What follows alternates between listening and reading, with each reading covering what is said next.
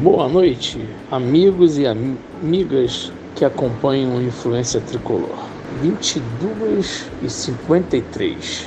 Vamos à resenha da nossa primeira vitória no Campeonato Brasileiro. Vitória esta conquistada contra o Internacional Porto Alegre. Meus amigos, felicidade desta vitória pode até fazer, poderá até fazer com que eu cometa algum equívoco mas ganhar é sempre bom. E olha que eu já estava e nós já estávamos saudosos de uma vitória num jogo oficial. Pois desde que voltamos da pandemia, nossa única vitória tinha sido no amistoso contra o Botafogo. Mas ali era um amistoso, né? Não é a mesma coisa de um campeonato valendo três pontos. E hoje valiam três pontos. O jogo em si, o jogo em si me parece que não mostrou tanta evolução. Mas o mais importante de hoje é que o time, de forma, de forma atrapalhada ou não, buscou a vitória.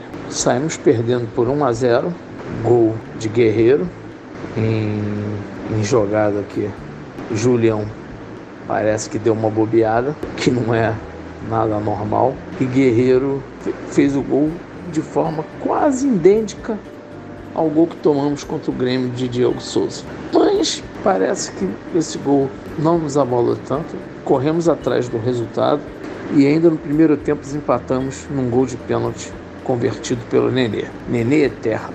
Nenê tem que ficar nesse time eternamente, só para bater pênalti e faltas. Poderíamos, poderíamos criar uma regra no futebol nova, tipo assim, toda vez que tivesse um pênalti ou uma falta ou um escanteio, o Nenê entrara, entraria em campo e faria as cobranças. E depois que fizesse a cobrança, volta, volta para o banco, entendeu? Uma substituição temporária. Podíamos, poderíamos pensar nessa possibilidade aí, gente.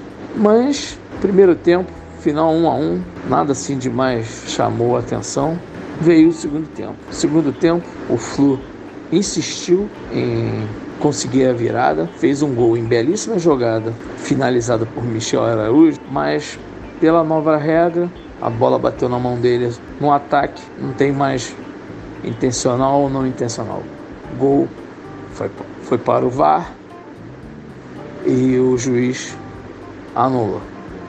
Logo depois, em novo ataque do Fluminense, é, novo pênalti assinalado, bola na mão do jogador do Inter e o juiz, sem titubear, marcou o pênalti. Depois de, de algum tempo analisando no VAR, o pênalti foi confirmado. Nenê novamente o eterno Nenê, nosso grande Nenê, nosso maior batedor de pênaltis da história, foi lá e converteu. 2 a 1 um. Daí foi só festa. Daí em diante, confesso que hum, eu estava pouco me importando o que estava acontecendo com o jogo. Confesso que não prestei atenção em mais nada. Eu estava mais era preocupado que desse lá os números finais e o, e o jogo acabasse e a gente conseguisse a vitória. Importante, em nove pontos disputados, estamos com quatro pontos, mas não é para sair comemorando também assim exageradamente não. Quarta-feira temos outra outra pedreira contra o Bragantino e, e precisamos desta vitória. E no domingo, domingo, sábado ou domingo é contra o Atlético Paranaense. Precisamos desses pontos aí. Então, vamos na fé. E o detalhe mais importante, mais importante, se ninguém percebeu isso, acho que possam ter percebido, mas se não tenham percebido, fiquem atentos. Nossa primeira vitória veio justamente no dia que o nosso técnico Odair Helman não estava no banco por causa da Covid.